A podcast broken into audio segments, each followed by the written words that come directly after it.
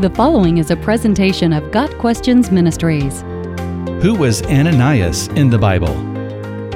Three men by the name of Ananias appear in the Bible, and each plays a role in the New Testament book of Acts. A common name among Jews, Ananias is the Greek form of the Hebrew name Hananiah and means Yahweh has been gracious. The first Ananias is featured in a dramatic episode that took place in the early Jerusalem church. At that time, the newly forming community was experiencing a time of great unity. All the believers came together to sell their excess land and share their money and possessions. There were no needy people among them, because those who owned land or houses would sell them and bring the money to the apostles to give to those in need. Acts 4, verses 34 and 35. Ananias and his wife, Sapphira, were wealthy members of the church during this season of united purpose. When they sold a parcel of their own property, the two secretly conspired to withhold a portion of the profit for themselves and lie about the total.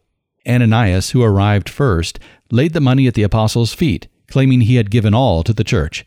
By divine revelation, Peter called out Ananias for lying to the Holy Spirit and to God. Upon hearing Peter's words, Ananias fell to the ground and died. About three hours later, Sapphira arrived. Not knowing what had happened, she too lied about the offering and was also struck dead. Acts chapter 5. The sin of Ananias was not that he kept back a portion of the sale of his property for himself, but that he lied about it in an attempt to make himself appear more generous to people. This incident of lying to God was the first recorded public sin in the newly organized church, and it carried a severe punishment for Ananias and Sapphira. Their story serves as a warning to all believers that God does not tolerate dishonesty and hypocrisy. A second Ananias in the Bible played a part in the conversion story of the Apostle Paul. After Saul of Tarsus was struck blind on the road to Damascus, he was led to the home of Judas on Straight Street. Three days later, Jesus spoke in a vision to a disciple in Damascus named Ananias. The Lord told him to go to Saul, but Ananias was afraid. He was keenly aware of Saul's unyielding persecution of the believers in Jerusalem and his intended persecution in Damascus. God reassured Ananias, saying, Go, this man is my chosen instrument to proclaim my name to the Gentiles and their kings and to the people of Israel. I will show him how much he must suffer for my name. Acts 9, verses 15 and 16. Ananias obeyed God and found the recently converted Saul. He laid hands on him and prayed, Brother Saul, the Lord, Jesus, who appeared to you on the road as you were coming here, has sent me so that you may see again and be filled with the Holy Spirit. Acts 9, verse 17. Immediately, Saul was healed of his blindness and was baptized. Right away, Saul went to the synagogue in Damascus and preached about Jesus to the Jews there. Later, Saul began his ministry of preaching the gospel to the Gentiles under his Roman name, Paul. Later, Paul mentioned Ananias when he shared his testimony in Acts 22, verse 12. A man named Ananias came to see me. He was a devout observer of the law and highly respected by all the Jews living there. A third Ananias in the Bible was high priest in Jerusalem during much of Paul's early ministry.